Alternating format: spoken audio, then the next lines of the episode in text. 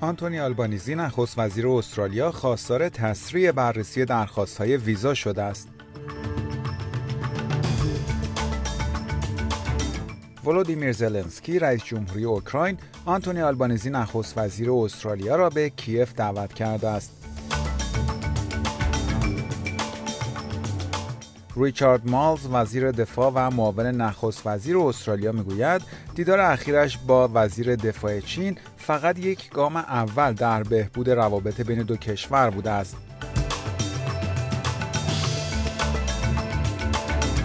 درود بر شما شنوندگان گرامی این پادکست خبری امروز جمعه 17 ژوئن 2022 رادیو اس‌بی‌اس فارسی است که من مهدی قلیزاده اون رو تقدیم حضورتون می‌کنم.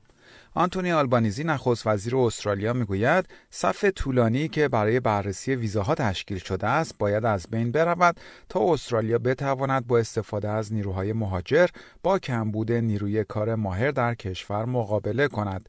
وی روز جمعه در اولین نشست خود با کابینه ملی استرالیا در دیدار با رهبران ایالتها و قلمروهای استرالیا خواستار تسریع پروسه مهاجرت به استرالیا شد.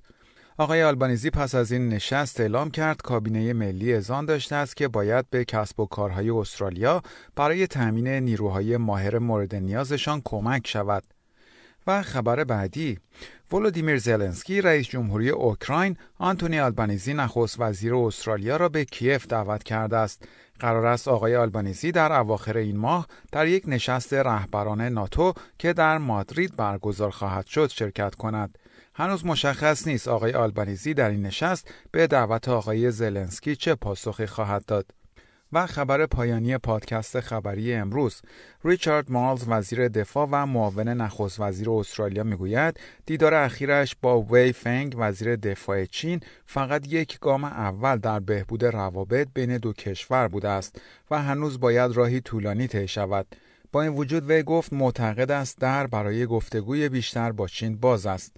آقای مارلز اخیرا در نشست شانگریلا در سنگاپور با وزیر دفاع چین دیدار و گفتگو کرده بود. این اولین گفتگوی امنیتی بین استرالیا و چین در حدود سه سال گذشته بود.